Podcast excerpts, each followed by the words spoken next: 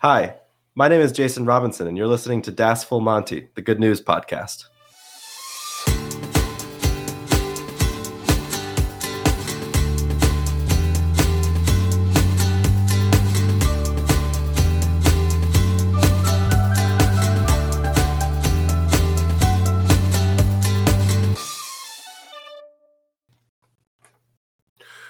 Good day to you and welcome to Das Full Monty, the Good News Podcast, Central New York's only podcast dedicated to nothing but good news and the celebration of what is good and what is right. Top of the morning to you people, and here we are. We're live once again on a Saturday morning, and as promised and as advertised, have a very special guest and ongoing theme with the podcast. His family and I go back quite a long ways, and we'll talk a little bit about that. But um, this is one inspirational person on a variety of one who I've been able to watch for several years, and not just myself, but the local community in the area because he's making a difference in the world. It's a story that needs to be told. It's a story that needs to be out there. And as you will know, that today he not only represents himself and his family, but he is also here to pay homage and tribute to a lot of other people in the world, which on face is admirable. So I'd like to take the time to welcome Jason Robinson. How you doing, man? I'm doing good. How about you? I'm doing very, very well. It's good to see you once more. Been behaving? Yeah. Yep. hmm Famous last words. you know, one of the things I'm not used to you have a mustache. I do. When did you start growing that? So, um, I mean, I gave it a trial run during No Shave November, and I gave it a little November there, and I had it there, and then I kind of just I shaved the beard off two days ago, just as like a keeping it switching. Oh, up. so you actually had the full package. yeah, I had the full package for a while. Wow. Yep. Wow. Wow. All right. and you're how old at this point? I am 19. 19 years old. And I know I, I remember you said outside you are currently attending the University of Illinois. He is trying to become a fighting Illini. What, what's an Illini?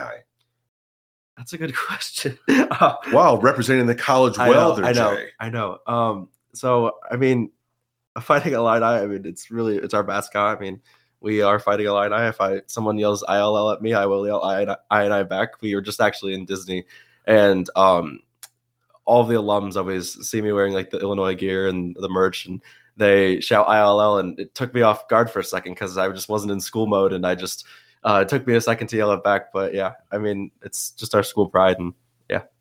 And so, as you just found out, people, uh, we still don't have a clue what that is. so we we got some homework that we uh, we have to do. So, um, Jason and I, I met, gosh, who knows how long ago? Probably since your birth, considering I've known your parents uh, for 30, 40 years, if not uh, longer than that. But uh, he has a interesting and unique story. And I guess the first thing I will ask you, Jay, is to tell the audience about your story and what do you want people to know about you before we get into your foundation? Yeah, I mean, I guess just a little backstory on me. I've, um, I mean, right now I'm in college. I'm a sophomore in bioengineering studying at the University of Illinois. Um, but before that, I mean, a big part of my story comes with uh, track and field. Um, I mean, that's how I got into a lot of the stuff that we're going to talk about today. Um, but I mean, I've been doing wheelchair track and field since I was 10. Um, and from there, I mean, I've been able to compete all around the country and uh, hopefully in the future be able to hopefully make a Paralympic Games. And that's something I've been working towards both in college and outside of it. But I mean, outside of that, I mean, I guess I'm just just like everyone else. I mean, I like to hang out with my friends. I like to just chill around. I yeah. So I mean, I'm very much a regular kid outside of uh, the stuff that I do. Oh, you most certainly are. Trust me. Let's go back to your childhood a little bit, my friend. And for people who are from the area and not part of the area, you were born and raised where? So, I mean, technically, I was born in Syracuse. However, right after I was born, we moved to um, Hudson Falls, New York. But I moved. I also moved from there to Watertown, and but then uh, I lived the majority of my life in um, Westmoreland or Rome, New York. Okay. And for those people who don't know where Westmoreland is, this is actually the second guest I've had who is from Westmoreland. I'm not sure if you know Kevin Green or not. Oh, I, I think so. The name Okay. sounds familiar. Well, he is familiar because he's very naughty. But anyway, uh, Westmoreland is a very small community. Graduating class of about how big? I think mine was 72. 72. Wow. Uh, so I go into Mount Markham. I shouldn't be talking any smack because we barely got over 100 our, ourselves. And I know you mentioned you're going to college for bio bioengineering. What do you do with a bioengineering degree? So I mean the like possibilities are pretty much endless. I know it bioengineering stemmed based off of other engineering principles and just combining the medical field with them pretty much. So, I mean, the thing that interested me going into it was um, neural prosthetics and just working in that field. And that's what really was like, okay, I think I could have a career in this in the future. But I mean, as I've taken classes and I've, as I've done research at the university, um, I mean, realistically, I think the biggest thing that's uh, just intrigued me towards it and just helped me um, continue to grow in the field is uh, I think the biomechanics of the human body are super interesting to me. And I think that's something that I would love to go into in the future whether it be working with prosthetics or just working with patients. I think that'd be something that's really interesting for me. Where did this interest come from? Um, so I mean, I've always wanted to work in the med field. I think if you asked me, I don't know, five, six years ago, if what I wanted to be, I would have told you a neurosurgeon, and it, it would have not like taken me a, a, second guess. But then as I um, grew older, and I mean, I took some more STEM classes in high school. I took your AP Physics, your AP Math, um, and it was like I really enjoyed those and I really did well in them. But I knew I didn't want to go to med school. I didn't want to spend that much time in school. So uh, bioengineering kind of has that happy medium for me where it's I get to still be a part of the med field, but I also get to um, do the math and science and the uh, STEM aspects of it that I enjoy. If you haven't picked up on it yet, um, Jason gets around in a wheelchair. And um, I'm curious about this because what you have been able to do, and I'm sure you've shared your story mul- multiple times, but it was interesting because I was literally with a group of students yesterday, and the conversation was they're, they're reading this book in high school, and the teacher reached out to me because some students were questioning what they perceived were disabilities and why should they be concerned about people with disabilities and I wasn't sure if I was offended by that question or not, uh, but I knew that they wanted me to come in and talk to students about perceived or actual disabilities. And what I did, Jason, before I went to the school was looked up disability. And it was interesting because I stutter. And part of the definition of, of a disability is any condition that could have a negative impact on one's life or ability to be successful or so on. And I asked the students, actually, they were quite surprised that I'm a stutterer. And I said to them, Do I have a disability? Some of them were arguing that race actually came up yesterday. One person, and actually it was a teacher who actually noted that, you know, being black can be considered a disability. And I said, I, I wasn't aware of that. Uh, but, but it's very interesting. But the point of that conversation yesterday is I wanted to talk about the lens of people who may or may not have a disability.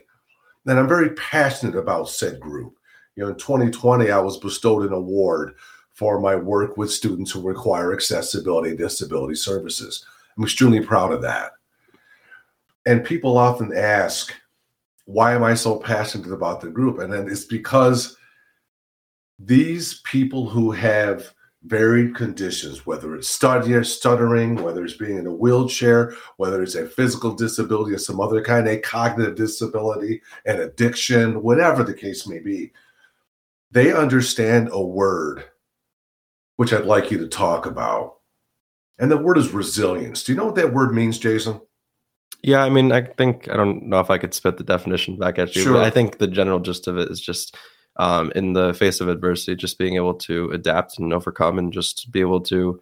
I think a big thing for me when I think of that word, and a big thing for my story is just um, I use the word adaptation for a lot because it's just yeah, I have a disability, but in many ways, um, I've seen people talk about it when I go into schools. Uh, I've talked about it, and uh, I think it's really just everyone does things a little differently and some people need to adapt to their circumstances and i think that one thing that uh, i've done well and that i hope to portray and help other people do well is just adapting to whatever circumstance they're put in. I feel like my parents did a really good job at teaching me just to live like an average kid and just live like your normal kid. They didn't treat me any differently growing up. Um, they didn't really necessarily. I mean, yeah, I had a disability, and we all know that, but um, I still had to do chores around the house. I still had to do all of the stuff that all my other siblings had to do, but they didn't treat me any differently. And I think that was really important in just helping me be able to adapt and be able to um, change to the uh, circumstances given and just hopefully have that resilience and that perseverance. I remember when I was doing my associate's degree and part of my master's, not part, apologize, part of my bachelor's degree. And I used to work with people who had traumatic brain injury. And you said a couple things that mm-hmm. are really resonating with me, Jay, and that is adaptation. Yeah. But the number one thing that I was taught in relation to my human services over the past 40 years is don't treat people differently. Mm-hmm. You can adapt, you can do some things to modify the relationship, but don't treat people differently. Mm-hmm. And that's difficult uh, because I told the students yesterday, you are uncomfortable with these conversations because fundamentally and genetically, we are, uh, we fear things that we don't understand. Mm-hmm. And that's what I want to want to bring to the table with, with you and, and your story is to let people know at the end of the day, we're people. Yeah. Adapt. Mm-hmm. And no matter what you bring to the table, every person has flaws. Every person has something that they wish they could do better or have better. And at the end of the day, we just need to be taking care of each other as people. That's the point of this podcast. I want people to tell their story, have a little fun, uh, but just to remind people, I don't care what you bring to the table in terms of my world. I'm thankful that you're here. And that's an important thing. Many, many years ago, uh, Jason reached out to me because I had done this bicycle ride around New York State and um, started this this the first ever bicycle ride in Oneida County to honor kids with cancer and leukemia who may or may never ride a bicycle. And and he reached out to me to go for a bicycle ride. And I was like, I was, how are you able to ride a bicycle?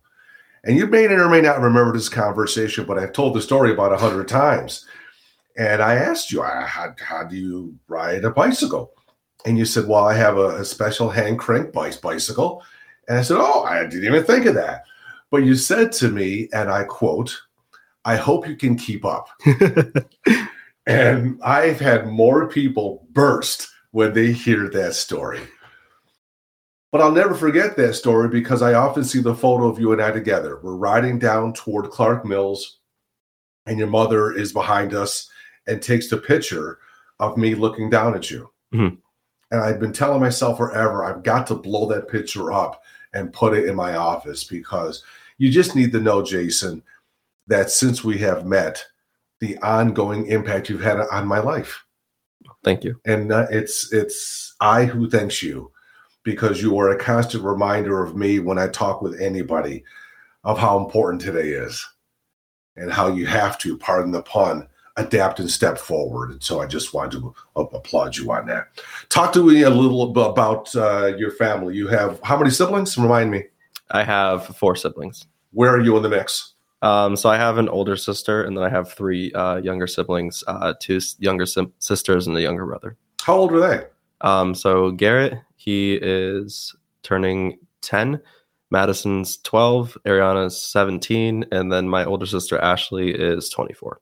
What is the uh, sibling relationships like? I'm curious. So, I mean, I am obviously the favorite child, but uh, just don't tell my other siblings that. Um, no, but um, in all seriousness, I think we all pretty get along. I mean, obviously, you have your sibling sibling uh, rivalries, but it's I think having a brother and then having two sisters, it, uh, we balance each other out. And then I think that as I've gotten older, I've got grown closer with uh, my siblings and just really appreciate the relationship I have with them. I'm amazed because I've known you so long, and today it's really standing out how much you've matured. Really, it's it's really standing out, and your ability to articulate what you have to say is changed dramatically. Where does that come from? Um, I like to credit my parents a lot with that. I think that well, let's credit your mother. Your father we'll talk about later. yeah, I mean, my mom and she's done a very good job at just uh, teaching me to be respectful and just teaching me to be kind. And I think that's kind of helped when it comes to like the public speaking aspect of things. Um, she's also pushed me to public speak more within the foundation and within um, some of the things that I participate in, just because she sees that I kind of have a knack for it and I, I do pretty well. So I think she's just helped me um, just feel more confident in what I'm portraying myself and just giving off what I want to give off and just make sure that I'm just putting the right messages across. At this point, do you have any idea how many presentations you have done on behalf of the foundation? Um, I don't know. I think there's probably a good 20, 30 plus. I, I think I would speak every year at the gala. Um, I would speak at the golf tournament. I we now have a, a traveling wheelchair basketball program that goes into schools, and I've done that numerous times. I'm actually going um, in a week from now to go speak at a school in uh, Syracuse. Um, but yeah, so I think on top of that, there's probably 20, 30 plus. I don't know. I don't I don't really keep track that much though. So talk about that because you're expanding your audience right now. You're talking to people who don't know you, who don't know upstate New York, who don't even know me, perhaps. And to hearing you talk about the gala and the foundation, we'll, we'll transition to the foundation shortly. But what do you want people to know? Um, about like the foundation or just about like is that when you go to speak to schools you're talking specifically about the foundation well i mean i that's uh, that i kind of like wean into that but i i kind of tell them more about my story first and just go give them a, a, background about uh like how i started in sports because sports are such a big part of my life um i tell them about the boilermaker um if for people who don't know the boilermaker is a 15k race here in utica new york um, largest and 15k in the country, yes. It's the largest 15k in the country, yes. Mm-hmm. Um, but so that was the race that actually got me started in wheelchair racing. So the backstory behind that was um, I have had family that lived in Utica for many years back when I used to live in Hudson Falls. So we'd come down for the Boilermaker every year, and I would come and watch, and we'd go sit right in the corner of uh, the hill right at Valley View and uh, the right there at the corner there. But uh, yeah, so we would come sit, and then every year I would do the kids run, which is just like a quarter mile run where I got to meet some of the pro wheelchair racers, and I just raced in my everyday chair, and uh, I would uh, have my dad run beside beside me, um, and we just do the quarter mile run every year, and then I'd go watch the race. But um, when I was four, I actually asked my mom what they were doing because I had no clue what, what, wheelchair racing was, or that people in wheelchairs could even do sports for that for that mm-hmm. matter. But when I asked her, I immediately told her right afterwards when she told me what it was. I said, I'm going to do that someday. So I made it. How old? I was four. Four years old. Yes. So I made it my goal to do the Boilermaker when I was four, and flash forward about six years once we've moved back here, um, and um, I actually did compete the com- compete in the Boilermaker when I was ten years old, um, thanks to my fourth grade class, um, who raised enough money for me to have a racing wheelchair. What does it cost to have a racing wheelchair. Talk about the costs associated with that. Yeah, so I feel like that's a major aspect of it because um, unlike a pair of running shoes, where if you wanted to get into running, um, the base pair of running shoes, even just if you went out and got one, I don't know, 50 bucks maybe. But for a racing wheelchair, for a kid to get started in wheelchair racing, um, a beginner level racing wheelchair costs um, upwards of three grand. So the price for that. That's not many families could afford that, and my family couldn't afford that at the time. For me to just be able to even start the sport, I mean, and then as you grow and as you get better in the sport, the technology changes, and that you get a better chair, you get a more aerodynamic chair. And the chair that I'm in right now, with the wheels and everything, and all of this costs combined, it's probably upwards of twelve grand. Where, so, where are these chairs made? Um, so there's many different manufacturers all around the world. Um, we have a few in the U.S. here. Um, but um, the one I use, I'm in a carbon bike chair with uh, the R1. I'm in an R1, but they are based out of Florida. So I mean, it's not really what happens is is you act, uh, you find someone who can measure you for the chair or locally.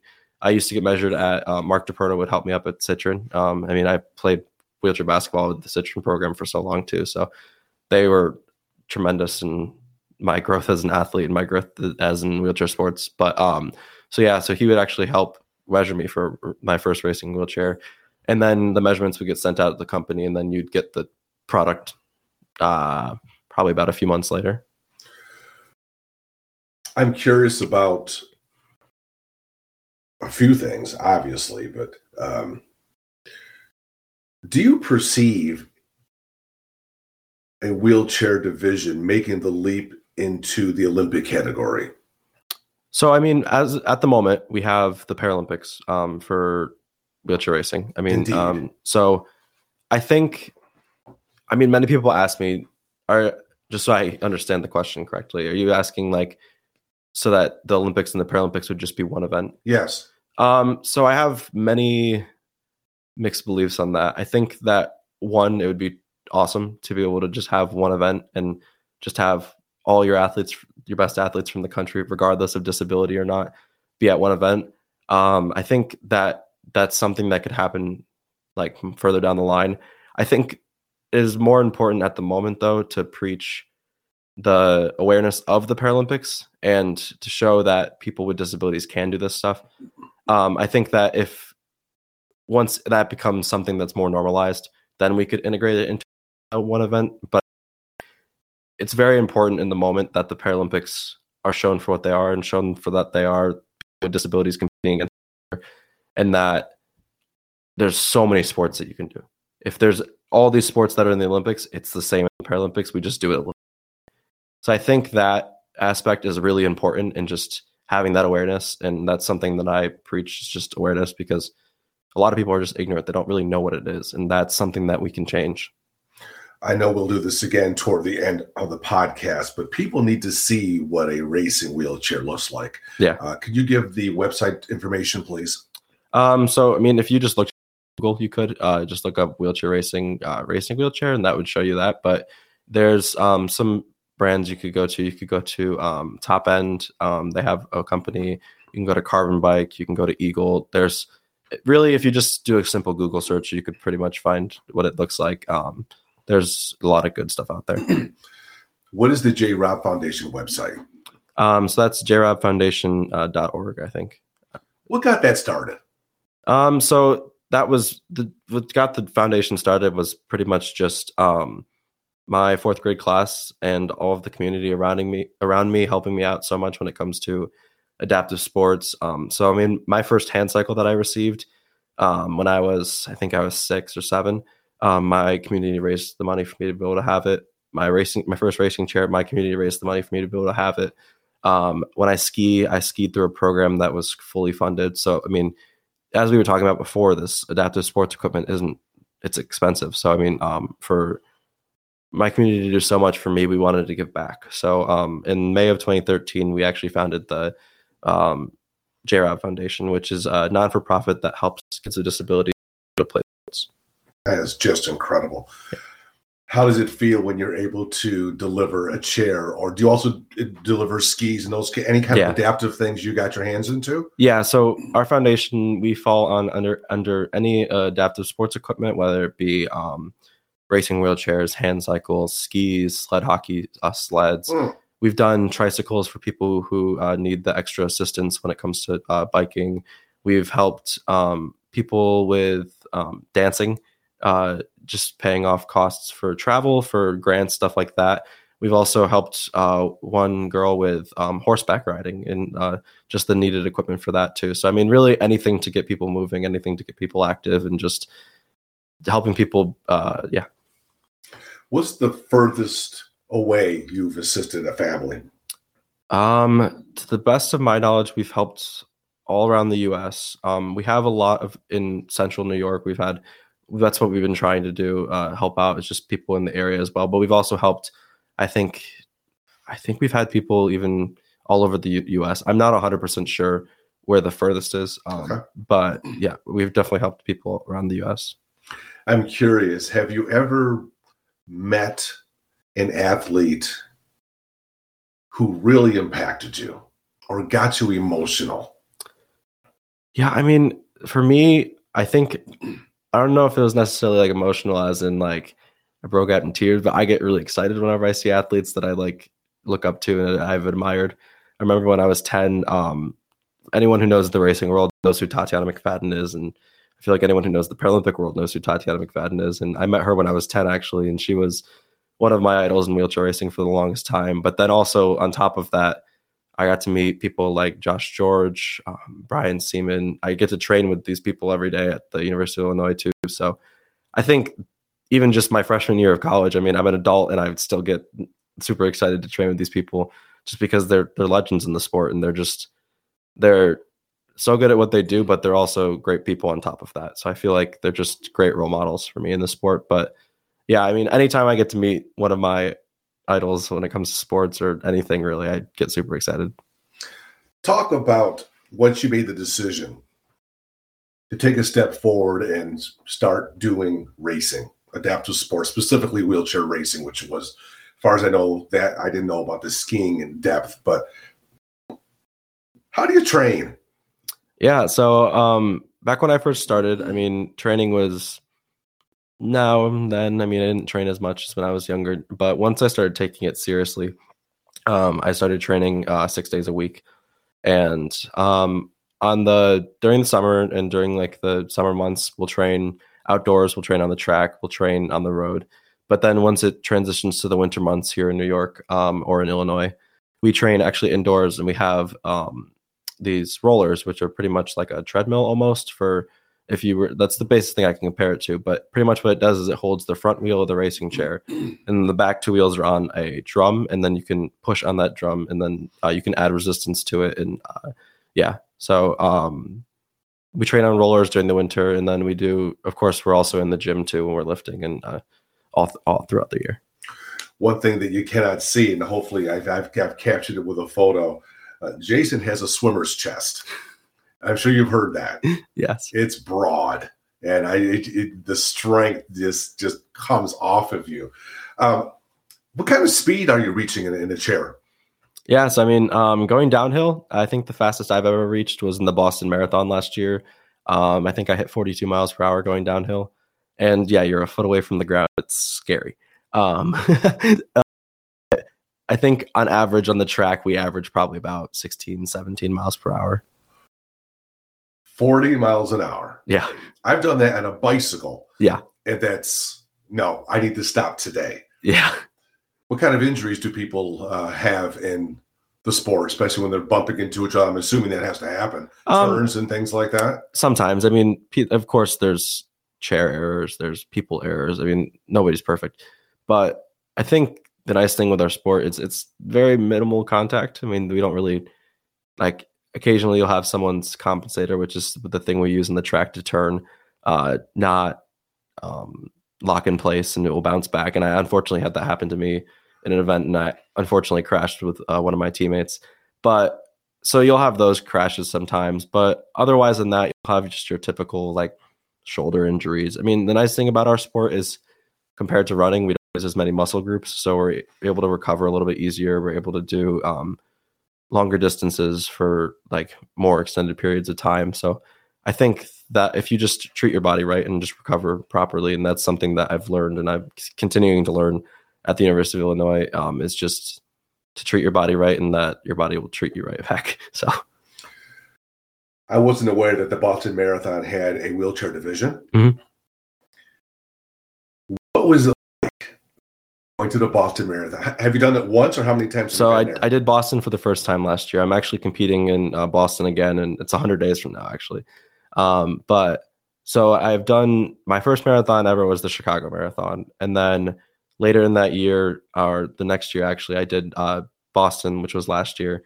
And then I've done um, Grandma's Marathon in Duluth, Minnesota, and I just competed in the New York City Marathon this past. Oh my god! this past year, so I'm actually starting in my marathon cycle and stuff, and I've really enjoyed them. But I mean, Boston was at that's awesome. I mean, all of the marathons have been pretty awesome just to push through the major city. And I mean, it's such a challenge on top of that. And just, I think that's one thing I really like about it is that it has that like mental component to it. And just, I mean, yeah, physically, we all know we can do it because we've all trained, we've all put in the work for that time. But I think having that mental component and just realizing that you have to just get over the next hill and you just have to keep going, you just have to put your head down and just keep going. I think that's something that I think it's made me stronger as an athlete, but also just something I enjoy. How many competitors typically in like think Boston and New York City? How many competitors? Yeah, so uh, in New York City there was 35 professional wheelchair racers. That seems small.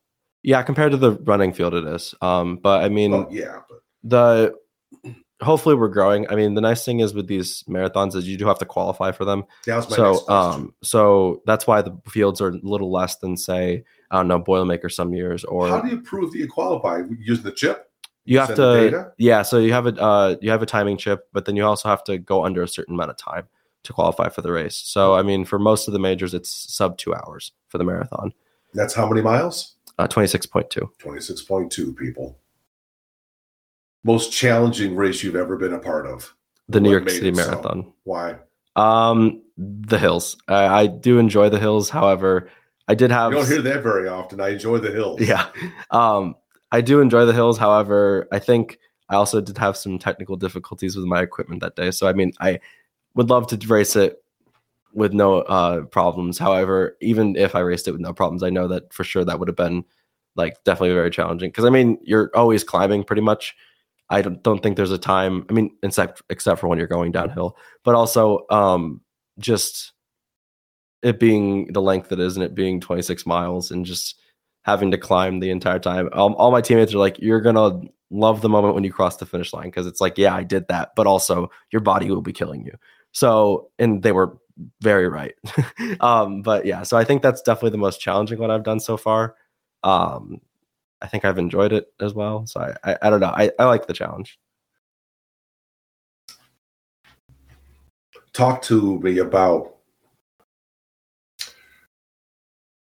how does it feel you're moving along 16 17 18 miles an hour your body's at its peak it's just functioning what does that feel like Uh, That's awesome. I mean, when you're, Uh, because I mean, at, at that point, if you're hitting those speeds and you're just able to maintain that and you're able to, because for me, that's like, that's a good pace for me. That's something that I like. If, when you're in, I feel like it's kind of brings me always back to that moment when I was first able to compete and like first able to keep up with the big dogs in the race.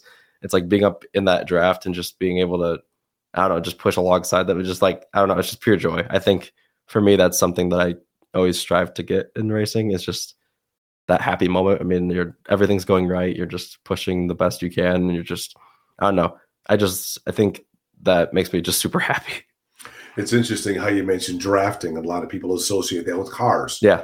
how many people does drafting have a positive impact how many chairs can you have where drafting is effective Um, you can pretty much get eight, nine, ten chairs in, in, a, in a draft. I mean, a lot of the time it depends. So on the track, it's a little different just because there's turns. Um, but in on the road, if you were in a eight person, nine person long draft line, I think everyone would pretty pretty much would be be benefiting. Um, some not as much as others, but just that's just how it works. quite often in marathons I, I definitely watch a lot of track and field it's really awesome to watch things that uh, it just shows the power of the human but the human spirit it's just an amazing thing track and field like no other um, but quite often you'll see in marathons where people will be switching positions you know to Mhm. so they can rest be a part of the draft does Yeah. that happen in, in chair racing Oh, totally. I think pretty much any mechanic you can put in running, you can kind of put in wheelchair racing. We still have drafting. I mean, we're going at a little higher speeds than people are, are running. Um, so it's a little different, the mechanics of it. I mean, just placing your front wheel behind someone else, um, just making sure you don't get in their crawl space, which is the space right in between the wheel and the chair, where if you get stuck in there, could be a little dangerous just because people's, you don't, you're not in control at that point. Um, but I think that's something that you never really become perfect at. That's something you always grow at and you're always learning. And just, I think that just that's comes with practice and just drafting and practice, which has been very helpful to do at the University of Illinois. Um, but yeah, so I mean, I think it's one of the fun aspects of wheelchair racing is just getting to work with other people and just draft off other people and even pull drafts. So you talk about equipment concerns Yeah. during racing what tends to go wrong Um, so you can have anything from a flat tire, which we bring. So for if it's a front tire, you kind of are stuck. You can't really change that during the race. However, we do have we do carry spare back tires, um, because we're tubular tires and they can just come right off the rim. We can take it off and we can change it, and some people can do it as quick as a minute. Which, uh, if you try to do it right now, I think that you would be very surprised at how fast that is. Just because I even even myself changing it not on a wheelchair and not in the chair, I can barely do it in a minute with help. Like it's it's very impressive how fast some people can do it. But so say we were to pop a tire during a marathon, you can pull over to the side, you can change it, and then we use CO2 cartridges just to fill it up with air quickly, and then we just How many back. pounds of pressure? Um, so we can put our chairs. The back tires go anywhere from 130 psi to 180 psi, Okay. and then the front uh, typically stays right around 120. I'm really surprised that changing the front tire, you think that would be almost like a, the fr- front release on a regular bike, just lever, pull it out, and just put it on a, on a new tire. Yeah. So the the big thing with that is just being able to carry the tire with you. Um, it's so the You rim. have sag wagons. No, we uh we just Well, marathons wouldn't, would they? no. So whatever we have on us is all all the stuff we're allowed to use. Well, and again, that's not necessarily true. You look at this place like the Tour de France. Yeah. And they have added tons of sag wagons. That is truly interesting. Yeah, so I guess from that's just a longer race. One tire in front? So yeah, so you have one front tire. Yep. Besides pneumatic concerns, anything else go wrong? Um, so you could have your. What happened to me in New York was just my. Um, it was a very humid day, so my gloves uh, slipped off the rim, and a lot of that. Some of that was my fault. Some of that was just by chance. Um, some of the things. I think the nice thing with uh, racing is it's a lot of learning opportunities. Um, so if something goes wrong in a race, you can learn from that. You can take from it, and you can just hopefully make sure that it doesn't happen again.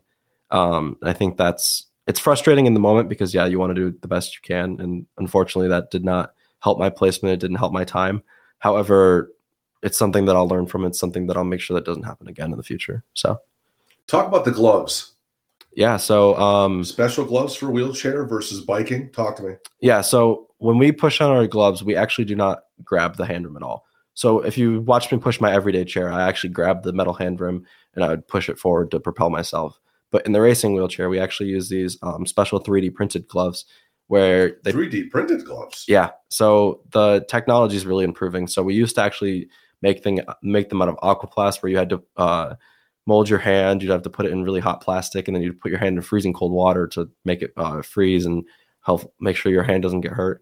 But from there, we'd been able to scan in, and um, actually, they make gloves right at the university. Um, and my coach actually makes these gloves for us, and they are 3D printed, where you keep your hand in like a I don't know, it's like you're holding.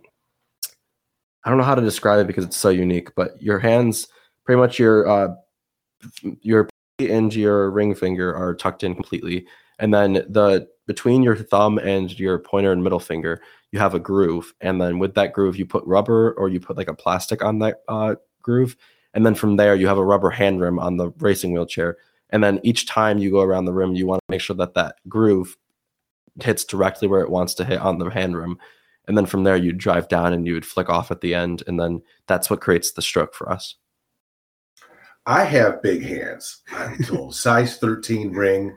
You guys do big hands. Is that a consequence of yeah, yeah. Wow.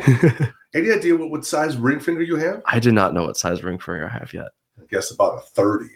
That's, that's a big hands. So I'm sure. I mean, do you ever get into especially with hands, carpal tunnel-ish kind of things with wheelchair racing? um my hands get kind of beat up a lot just with the with the gloves and just because um i mean yeah you have your 10, 10 uh your misses occasionally on the rim where your hand will hit before your glove but i mean that's just comes with practice and just making sure refining your stroke but um I mean, I don't think I've really had any like carpal tunnel or like overuse injuries in my wrists. Um, occasionally I'll get sore or something like that, but it's not. I think I've been very lucky to not have many injuries, and hopefully that stays like that. How long do gloves tend to last? Um, so you have to. A lot of the time, the structure of the glove lasts as long as you'll ever use it for. No kidding. sometimes it will break, depending. It just sometimes materials break, just fluke accidents. But a lot of the time, what you have to do is repair the the rubber on it because the rubber will wear down. Um, and you also have to repair the hand rim rubber as well. But typically, I'd say uh, the rubber lasts a few months. Have you learned to do all of the maintenance on your chair or did you have to send it out? Yeah, so I think the nice thing that racing's taught me is I've been I'm I like using my hands for things. I like building things. I like repairing things, fixing things. Um, so I think the nice thing with racing is that I've got to learn how to do everything on my chair, so that if something were to break, I think I know how to pretty much fix anything. And the nice thing is too, um, having the resources at the university, they pretty much could help me with whatever I needed if I didn't know how to do something or if I teach me how to do something. But the nice thing is, throughout my years of racing, whether it be my coaches or my dad or uh, just my uh, people, other fellow teammates, just helping me, learning, teaching me how to um, fix pretty much anything on my chair. Have you assisted anybody who has been able to rise to the level of competition where you have? So, meaning they've been able to do a marathon or things like that. Yeah, I mean, um, I mean, I think something like that. I mean, we help people pretty much all over um, with the foundation. Uh, kids have whether it be a lot of the time it's kids starting the sport just because um, that intermediate help is once they get decent in the sport and once they get very good um, up to the levels about where I'm racing at the professional level. Um, there's other grants and stuff, and they're a lot older at that time because it does take a lot of time in the sport um, to get to where you can be competing in these marathons and stuff. So I think a lot of the time we help a lot of the kids at the beginner level. Um, we have helped kids at my level too. I've competed against some kids at junior national that we've junior nationals that we've helped um, back when I competed there, and yeah, it was really cool. I mean, I actually got to meet one of the recipients that I didn't even know he was from Wisconsin, and I never knew him before, but I knew I recognized the name, and my mom was like, "I think he's one of our recipients."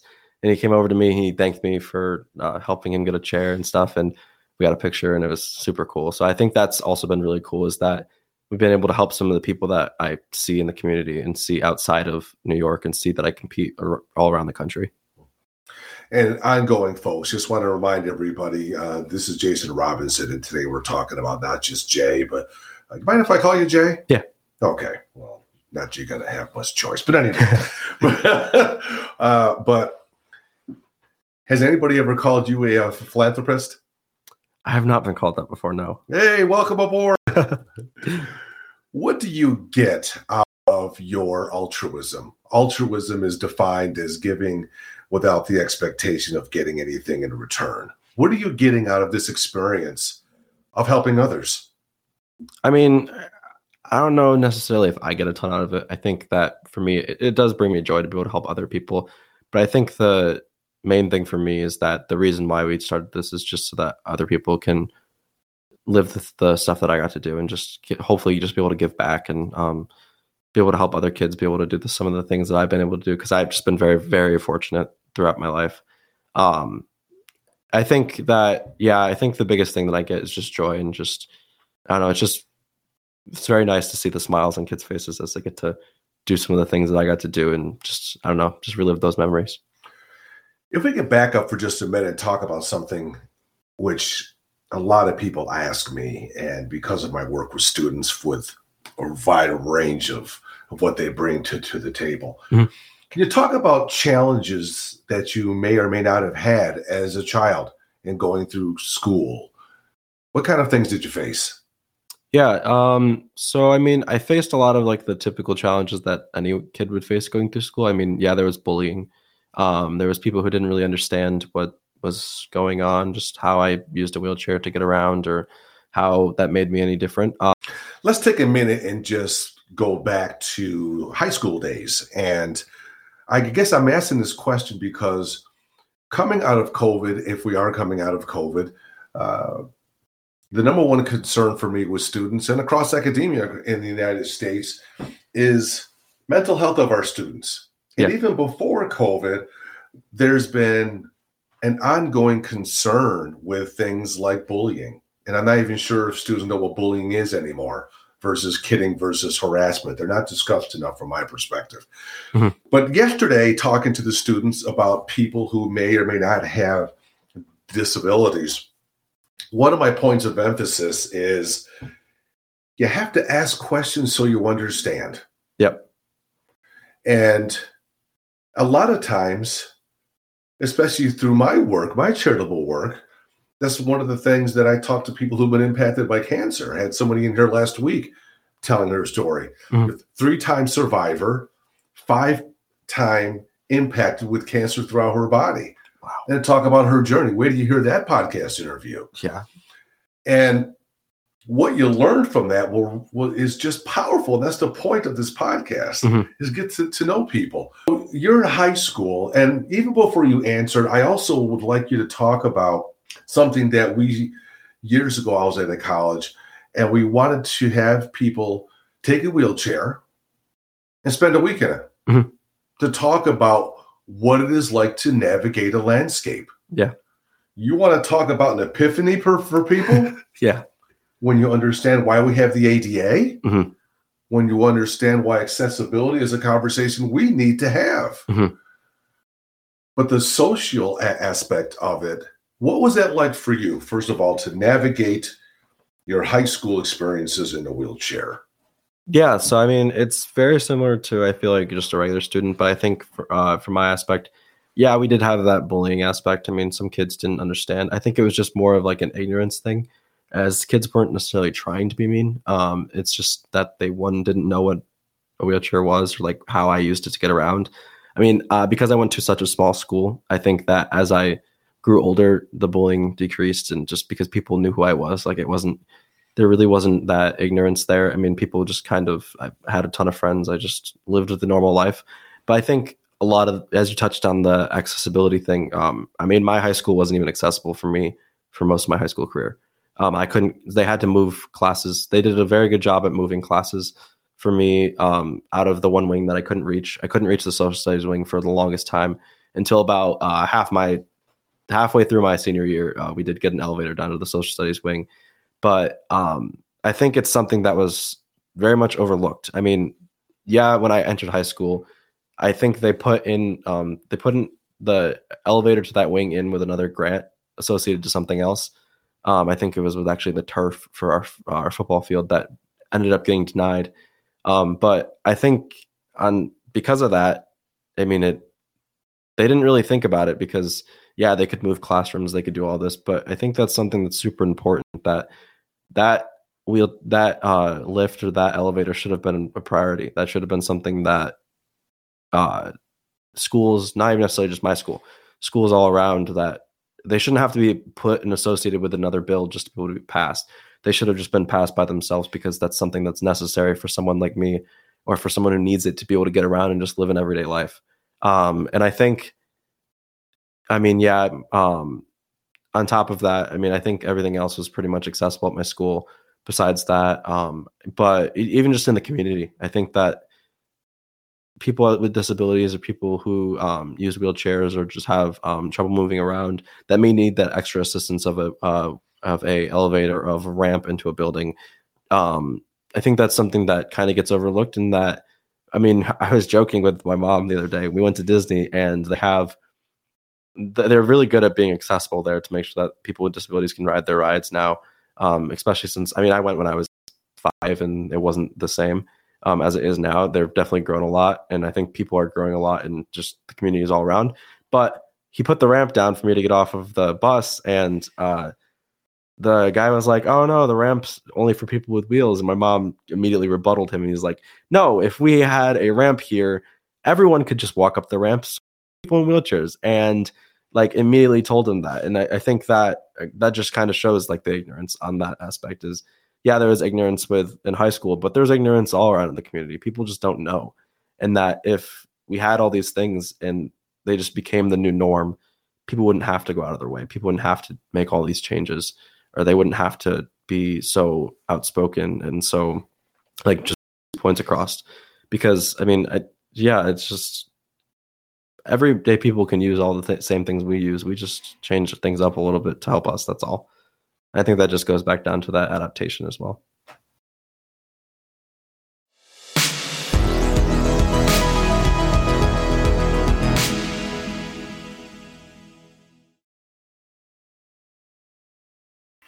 To those who are listening to the podcast, I'm sure you're you're probably feeling the same way I am right now. And that is the question of advocacy. Have you ever during your talks or make it a part of your presentation to push for not just legislation but to push for awareness of accessibility is that part of any of your of your talks Yeah. So, um, especially with the schools, um, I mean, I kind of bring it up in every aspect of my life. Um, just being an advocate for people with disabilities, but um, with especially with my talks with the schools with our traveling wheelchair basketball program, a part of that is we leave the wheelchair basketball chairs in with the schools for extended period of time so that they can actually incorporate wheelchair basketball, wheelchair sports into their gym curriculum so that kids get to uh, see it and witness it on like just a everyday level and just get to try it out and see what it's like. But on top of that, some schools have actually gone one step further and have actually allowed kids to use a wheelchair for the day and got to use that wheelchair and see what's the difference and see is do you have trouble getting to this classroom? Do you have trouble going to just lunch or eating? And what do you do with your lunch tray when you're carrying it? Do you put it on your lap? Oh no, it's going to fall. So how do you do that? So it's just seeing all these just basic things that you kind of take for granted and that you kind of think, oh, it's just normal to me. And I mean, I have those things in my own life that even things that I've just always done one way, having to do them a different way, just to a different circumstance. I mean, I'm even learning too. So um, I think that part is uh, really important in that the kids not only get to hear my message and see that I've lived it, but they also get to experience it in their own lives and see that, yeah, there may be kids even in their own school district that live and have similar challenges to me and similar challenges to people all around the world. If people would like to get a hold of you to have you come speak or present in their schools, what's the best way for them to contact you? Yeah, so you can either contact the um, it's done directly through the JRAB Foundation website, um, and there's a form on there where you can uh, request me to come to the school. We'll either send an email to me or my mom or someone within the foundation, and then uh, we'll get a hold and we'll just get in contact. That there. is just magnificent. All right, my friends, section two of three of the podcast interview this morning. Guests on the podcast are sent a series of questions. They can review them or not, but uh, they're going to be no matter what. But just an opportunity to get to know a little bit more about them, especially in terms of uh, their histories and uh, certainly their involvement in Central New York. And let's get this thing started. You ready to play? Let's do it. He's always in. What keeps you motivated, Jason? Um, a big thing that keeps me motivated are my goals. Um, I think that I'm a I'm a big proponent of writing down goals and just keeping goals and just keep continuously chasing them. Um, I think for me, when sports related, one of my goals is to make the Paralympic team, and um, I think that's just something that pushes me every day in training. It pushes me every day in racing. It just does helps me just keep on track. And I think just yeah, having those goals and writing them down, and then when you do complete a goal, writing a new one and just keep on that keep that cycle going. Do you have a training partner? Yeah, I mean, I train with uh, about probably 15 athletes um, at the university, so I have multiple training partners. Yeah. How many of them have done marathons? Um, a lot of us do the marathons. I think the nice thing with wheelchair racing is is a lot of us do any races. So I mean, I compete anywhere from the 100 meter all the way to the marathon. So I do a very wide range of events, and I think a lot of us do as well. And it's just something that is kind of universal throughout the sport. Um, so yeah, so I mean, I think a lot of my the people I train with uh, just compete in the same marathons that I do as well. That's interesting because that separates you from traditional runners because yeah. usually if you do long, you're certainly not a sprinter. No. You know, that's really uh, interesting. Do they have sprinting divisions? Yeah, so I mean, we have the 100 meter, we have There's, okay, the 200 meter, meter, the 400 meter. We have all the same track events. Okay. Um, and yeah, you do have those people who do specialize. I mean, especially some of the best people in the sport solely do like either the one or the four, or like they'll pick an event. And eventually, I'll have to get to the point on the track where I pick an event and probably focus on that if I want to do well and if I want to hopefully reach a gold medal someday. But um, so I mean, yeah, right now I'm very still very young in the sport, so I still just do as much as possible and do as many events as possible because I'm still just trying to find out what I want to do it and what I want to be good at. So, in terms of your events, Jason, how far off is your time from a gold medal time? Um, I'm I'm not necessarily close, but I'm I'm getting there. I'm okay. I'm, I'm steadily improving, but yeah. So hopefully within I don't know maybe in LA, I'll have a shot at, a shot at medaling, and hopefully, my goal is to hopefully try to make the Paris 2024 team. So, um, hopefully, in the future, I'll have a medal to my name. But if not, I mean, it's I think I, that's something I really want to reach, and something that hopefully I'll be able to do. Jason, talking about improving your time and potentially medaling, uh, do you know from a training perspective what you need to work on in order to improve your time? Yeah, so I mean that's something that kind of comes within just practice every day, and um, something that we work a lot with our coaches on. um, and just seeing what we can do better, even just for the next day of practice. And uh, if something goes wrong, finding out how to improve it. Um, like I said before, I kind of try to take note about each race about what I could have done better, so that hopefully in the future, if I go back and race that race again, since we do a lot of the same cycles each year. Um, do you get a chance to watch a lot of video of yourself to see your technique? Yeah, so I mean, my coach really good job at um, just honing in on that type of stuff. He videotapes us, he puts it in slow mo, so we get to see if we're connecting at the rim at the right point, if we're hmm. flicking mm. off at the right point, like just making sure, like even those tiny things, those tiny things separates you from a medal and always is and, right. Yeah, not even medaling at all. So I mean, um, I think that's really important and just having that relationship with your coaches. And I think I've had I've been very fortunate to have great coaches, whether it be through my school, whether it be through my uh, club program that I competed with the North Jersey Navigators for, for forever before I went to college. And then on top of that, just my coach at the university, um, just he does such a good job at just making sure his athletes are. If you put the work in, he will always reciprocate. Is what he said. Is what he tells us. He says, if you show up, if you try your hardest, if you do everything you have, I don't care if you're a gold medal. I don't care if you're a beginner in the sport. He said he'll give you the same amount of attention, and I think that's something that's awesome about him is that he's just so he's very attentive and he, uh, he may not be one of those coaches that screams at you and yells at you as you're going around the track, but he's uh, one of the, he he's just as supportive and he's just as um, excited when athletes do well and just I think he's just I don't know I've had really good experiences with him so far. How would you describe you? I was looking at this question earlier when I was reading over it like how do i answer this? But i think i would i think if i were to describe myself i think i would be um i don't know i think i'm a funny guy. I think i'm very likable. I think a pretty good work ethic whether it be within school or sports. Um yeah i hope that people see me as someone who's respectful someone who's kind someone that my mom would be proud that she raised. So i don't know. Yeah. You know that's absolutely unequivocally clear. How does it feel when someone says to you, Jason, that you are making a huge difference in the world? I mean, I think that's great. I think that's one of the best compliments I could receive. I think, uh, on top of that, just I don't know. I think for me, I see it more as just helping some kids, just helping some people, just be able to live lives, but live their lives and do the things they want. Um, and hopefully someday that they'll be able to reach the level that they want to reach. So I think that just being able to play even just a small role in that I think that's very important. And just, I don't know, I really like to help people. Over time, Jason, what are you most proud of? Um, so I think for me, whether it be on a school side, I think I have a few answers to that. I think academically, just getting accepted into the bioengineering program at the University of Illinois, it's a very prestigious engineering school. So I think that um, us as athletes, a lot of the time, just being a D1 athlete, people assume that we don't have to have good grades. We just kind of get to skip out on all the stuff. We have to do that. But I think academics are something that are super important to me. I mean, I'm a student before I'm an athlete and the and the student athlete uh, there. So um, I think just being able to get accepted into that program and to be able to do well in that program, I think that's something I'm super proud of.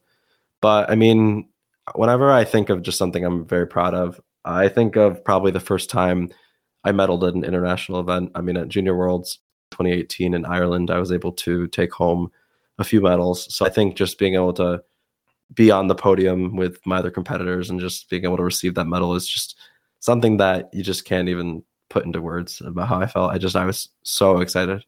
And that just showing that my hard work could be pay off into something and that hopefully someday I could be able to um, receive a medal at the highest stage of uh, competition. So I got to ask you later if you can send me a couple of those photos. If you For sure. so I can post some of those. For sure. Thank you so much.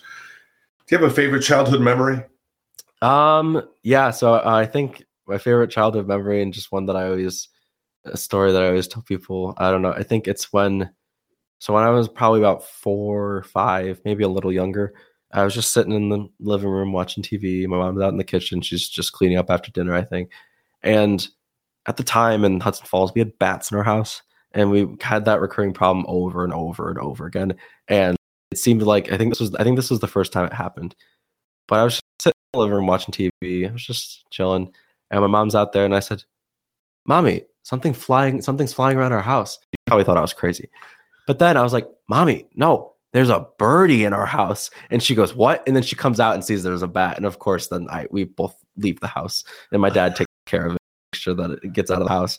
But I think that's always just a funny story I always remember and something that I always just tell people just because it's I don't know. I, I just thought it's very funny because for me as a little kid, I was like, why are there birds in the house? And my mom's like, nope, that's a bat, and that should not be in the house. So, yep, there's a reason why I never visited the house. yeah. What do you perceive as your biggest failure? And what Um, did you learn from it? I think for me, um, 2019 was a pretty hard year when it came to racing for me. I think a lot of my failures that I think of just come from racing just because it's such a big aspect of my life. And I don't necessarily even necessarily say it would be a failure. I think that it's just more of like a learning experience. I think we have failures in every aspect of our life, but I think we need to use them as learning experiences um, just because for us to grow.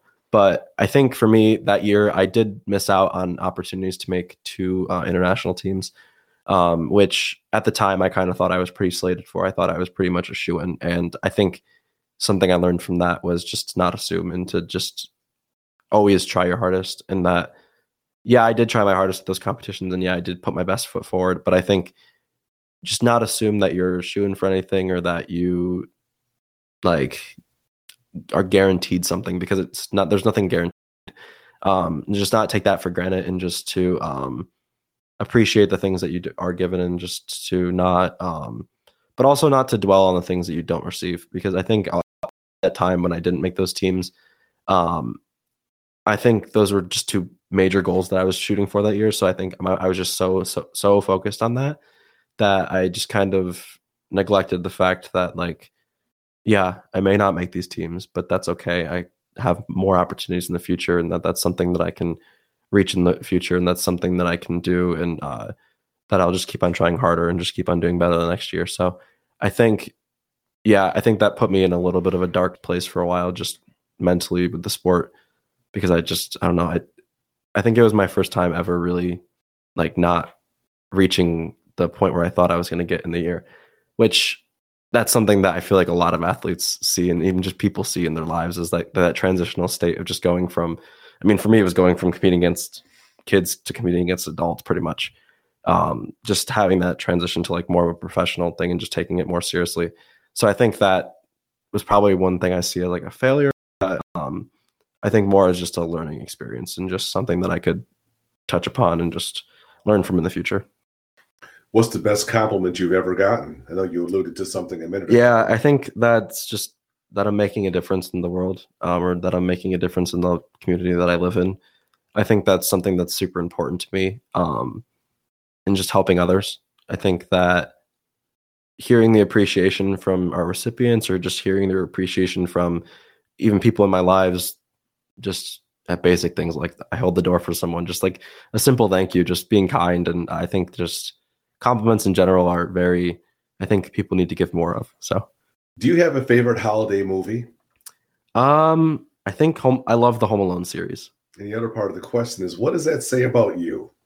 Um, this might be the first time I asked this question. yeah, I think that's probably the inner child in me, and I love the fact that Kevin's able to way around his house and stop the robbers, and I think that also ties into the fact of just me being a problem solver. I think that I like to problem solve. I like to do things with my hands. I like to build things. I like to solve problems. I'm that weirdo that enjoys math. I like I like all that type of stuff. So I think yeah, on that, but I also think just it touches at the I'll forever be a kid and I'll forever enjoy those things. So At the raw age of 19 years old, if you can go back years and talk to your younger self, what advice would you give? um to not use as much hair gel, but um no, I think uh, yeah, seriously, I used way too.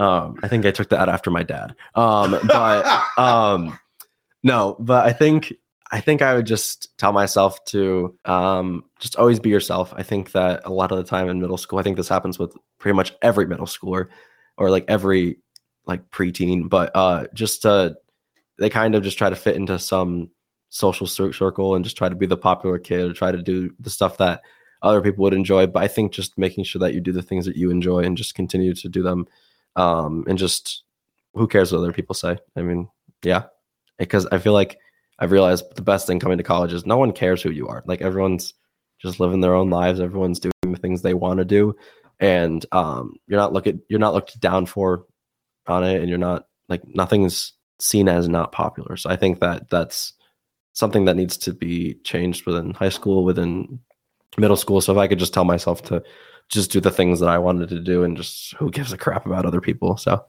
Last question of the Get to Know You segment is my favorite question on the podcast. What is one question you wish people would ask you? I am really curious of your answer.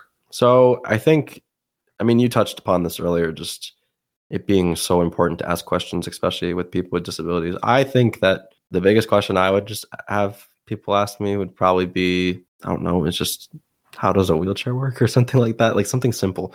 I don't know if it was necessarily that question itself, but I think I don't know. I think that's I'm all for asking questions and I'm all for answering questions. I think that I would love people even just to ask me stuff that's not even necessarily about my disability.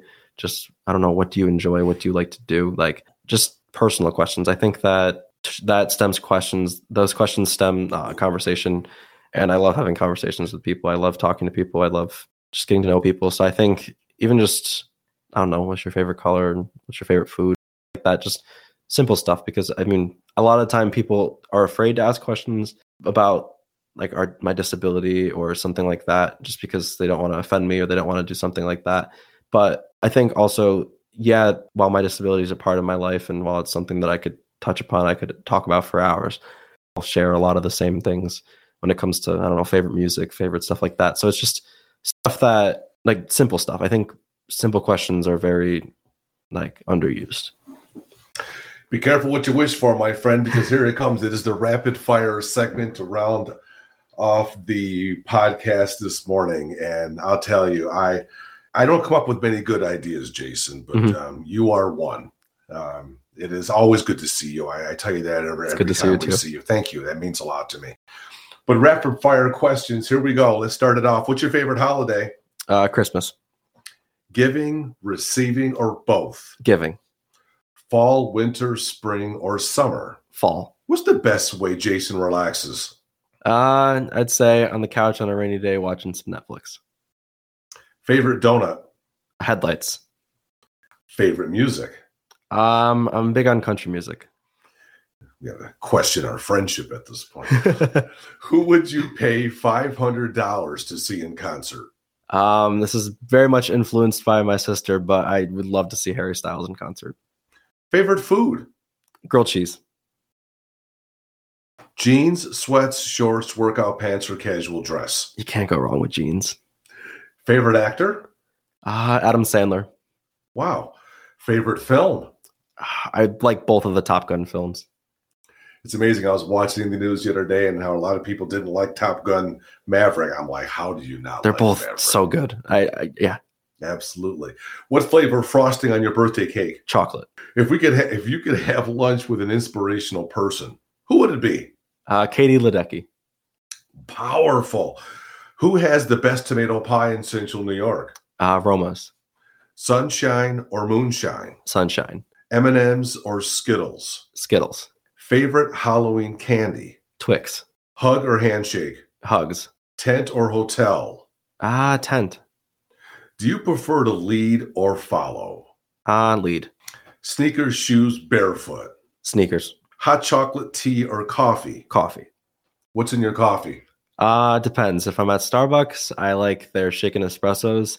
Um, if I'm at Dunkin', I just get a simple caramel iced coffee. That may have been the last time I saw you. I got you a coffee at Starbucks. Yes. You're an athlete. Do you mm-hmm. follow any sports teams?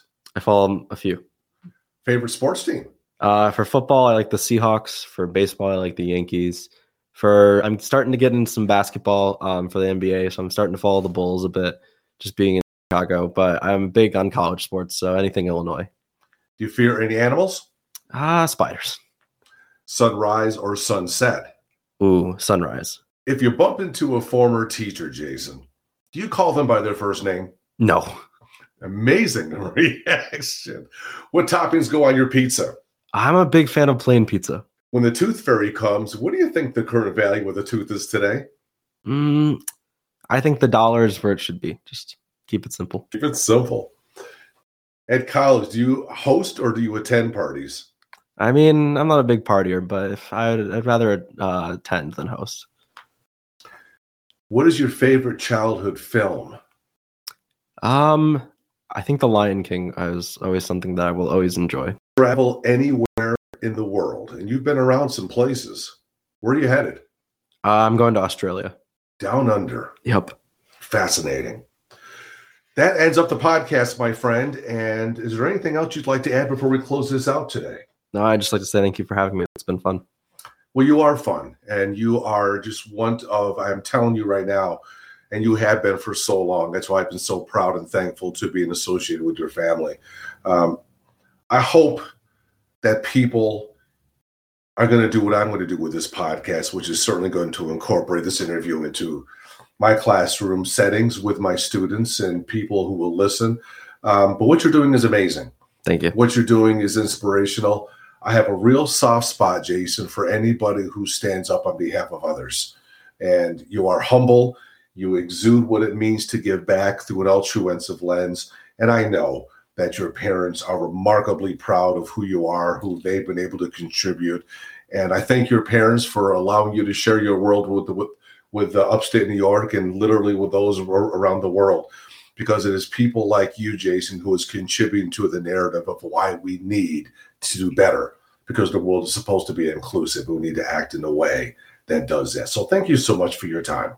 Thank you. Stay well, my friend. Yes, you too.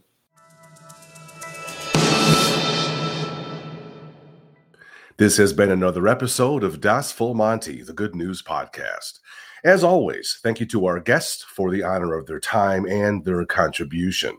The Good News Podcast is brought to you by the Oxford Road Professional Group in New Hartford, New York. I am the Good Doctor. And as always, thank you for making time to consider not only the good news, but Das Full Monty, the Good News Podcast. Carpe Diem and Donna Dago Ahi, which is Cherokee for until we meet again. Remain well.